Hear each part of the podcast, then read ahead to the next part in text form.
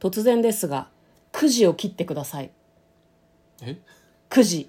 くし9つの字と書いてくじさあ切って切れませんええいやちょっとど林票党とか するああそっち派そっちいやわ派かんない一票当社怪人列在前 派はとかあるんですかいやねもう一個あるんですよはいあのこっちの方がかっこいいなって嫁は思ってるんだけあどあ清流白虎朱雀玄武空鎮南はい十はいは北いはい東三大玉女うんっていうああーあのりましたね向こうはそっち派 どっち派とかないじゃあどっち派とかないこんばんは嫁で向すこうですトレーラードドラライイビビンングはい始まりましたトレーラードライビングこの番組は映画の予告編を見た嫁と婿の夫婦が内容を妄想していろいろお話していく番組となっております運転中にお送りしているので安全運転でお願いしますはい今日は映画の妄想をお届けしたいと思いますはい、今日もそうする映画はこちらです。狐生命キュービ狩り。おおはい。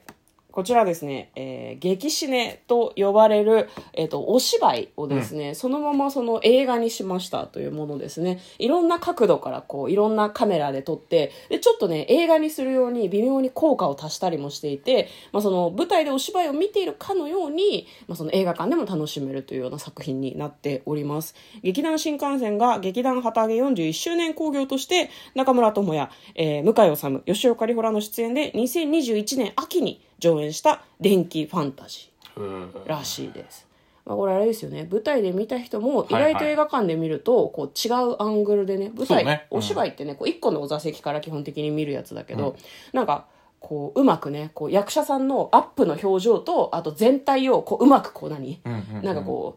うなんだろうな組み合わせたりとかして映像を作って見せてくれるから新しい楽しみ方ができたりするんですけど、私たちは見に行ってないので新たな気持ちでというか新鮮な気持ちでというかそう初ですね見として激死ねを見るっていうのも結構ありかなと思うんですけどこちらが2022年の6月24日公開となっておりますではまずですね予告編の方を復習してそこから内容の方を妄想していきたいと思います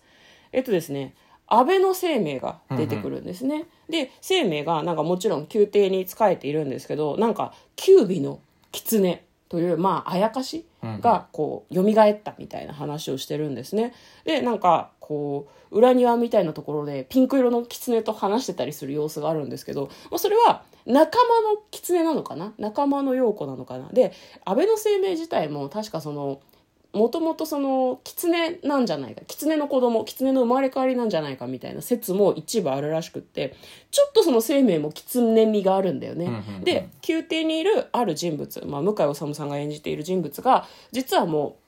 本人ではなくって狐が本人を殺して化けてるんじゃないかっていうことを怪しむんですね。でこう宮廷とか国家の転覆を企む一派がいるので、まあ、それと、まあ、その生命が戦っていくでそれに、まあ、なんだろうな他の狐いい狐がこう協力していくみたいな感じのお話のようです。では内容の方妄想していきましょう。トレーラードライビングうん、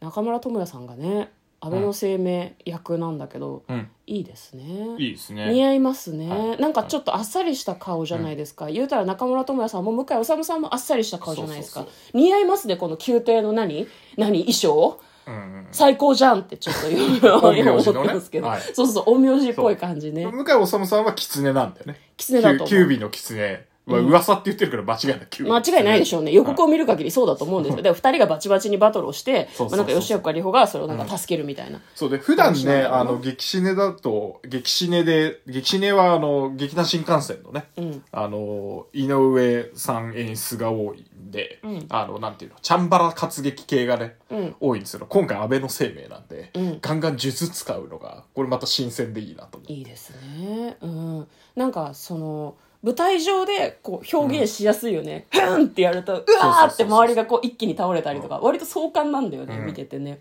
あの、昔アス、アシュラ城の瞳っていうのもやってて、はいはいそれもあの、砲術系だったんで、うんうんこう、うんってやると、レーザー光線がバーってあー派手で飛んで、縛り付けるみたいな演出があいいねったりして、かっけーって思ってたことを思い出しますいや同じ同じ感じの空気感あると思いあるまんすだよよ。ね。こ今回はまた違う、こう、縛るだけじゃなくて、あの、式紙とか、んうんうんそういうのあーも、安倍の生命だからさ、生命っ使ぽっい。て、陰そう陽じ師ゃっないぽい。あうん、の、使ってそおう。札とかさ、うんうんうん投げたりみたいな、うん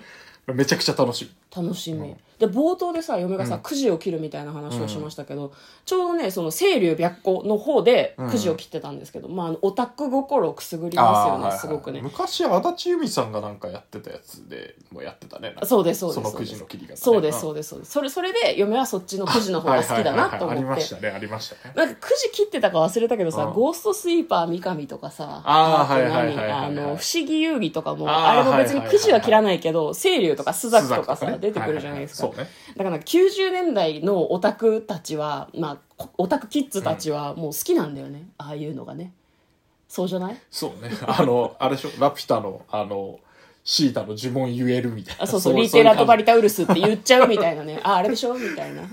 そうです、そうです。そうそうそうそうそういう感じがすごくありましたね、まあでもそのアクションもバッチリありそうだったけどね、うんうんそのチャンバラのシーンももちろんあるしその井上さんのこの井上歌舞伎っていうふうにも言われているので、歌ったりとかね、うんうんまったりとかもするんですよそれがすごくいいんですよねしかもそのね歌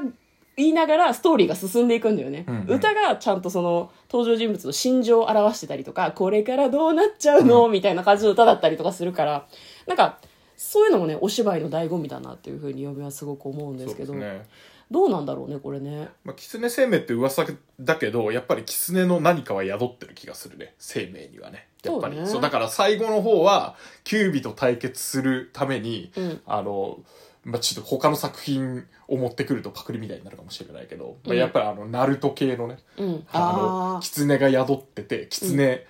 の妖術とか、うんそういうのもこう、なんていうの、発揮した。うんだから、生命の姿からちょっときつ、狐入った姿になってくるとなるほどか、なるほどそういうのもちょっと期待したいですね。メタモルフォーゼを期そうそうそ待うしたそいうです中村さんがどんどん変化していくみたいなのも見たいなと思っあて、そうですねなんか途中で、うんなんか我を忘れるみたいな瞬間があってもいいかもねそうそうそうそうなんかもう狐になっちゃって人荒間の々しくね心を忘れて、本来はその都を守るっていう目的をちょっと忘れて、敵を倒すこと一辺倒になっちゃうんだけど、まあ、そこで仲間とか、まあ、その吉岡里帆さんが演じてるその狐とかが、うんなんか「生命さん!」みたいに言ってなんかちょっとこっちに引き戻すみたさいいな最後はね、シーンがあってもいいかなと思いますね。まあ、き狐を従えて、まうあんキュービは倒したけど、うんあの狐を従えて、うんあのなんていうのいいいいあの日本を作っていくみたいうんな、うんうんうんそっちで締めてもいいかなと思いますね、そうですね、まあ、キュービは倒したけど結局狐し支配されてるみたいなうんうんうんうん感じでもいいかもしれないね終わり方としてはねそうねで生命は結局、うん死んだふりをして都を離れるとかでもいいかもしれないけどねああはいはいはいまた危うくなったら戻ってくるけど、来るはい宮廷に近くない方が守れるかもしれないみたいうんうんうんうなん話になったりするかなと思います、確かまあ、あとちょっと個人的に気になるのが吉岡里帆さん、にそうなんですようんそうなんですよ。皆さん知ってますかドンギツネの CM 今見れなくなってるらしいんですよ。 ちゃんと日ちゃん清とでち。ゃんと説明して 日清のあの、どん兵衛ってあるじゃないですか。うんあれの CM ここ数年星野源さんと、うんあの、吉岡里帆さんでうん CM やってて、うんで、星野源さんがあの、どん兵衛をすすると、うん現れるドンギツネっていうのを吉岡さんがやっててね。そうあざとくて可愛いんだ可よ愛かねった。なんかお揚げを食べたら痛いって言ったりとかそうそうそうそうちょっとそのやりとりが朗らかであざとくていいみたいな、ところが、あの、はい星野源さんがうんご結婚なされて、はいガッキーと。うんうんうんそしたらなんかそこになんかこう、なんか恨みを込めた曲みたいので、ずっとかつお節吸ってる CM とか、あと最後にはなんかあの、星野源さん一人残して、うんあの、ただの狐になって消えてってしまう CM とかでうん終わってて、で、はい最後にはあの、最強ドンギツネっていうのが出てきて、うんお、ドンギツネさんって声かけて、お、吉岡里帆復活かと思ったら、三輪さんだったり、三輪明宏さんが、はいあの、キュービの狐みたいになってて、うん最強ドンギツネみたいになってたんだけど、うんなんと最近それらの CM がうん日清の公式 YouTube チャンネルから見れなくなったってい うのでネットニュースになってましておおおお今どうなってんのじゃあ今みあのなんか、えー、とそれをコピーとか、うん録画してたやつをアップロードしてるやつとかじゃないと見れないっぽいですね。へーはい、というわけであのドンギツネが消えてしまったって思ってる方こちらの作品激死で見ていただけると狐の吉岡里帆がもう一度見れるということでね ぜひ ぜひ見に行きましょう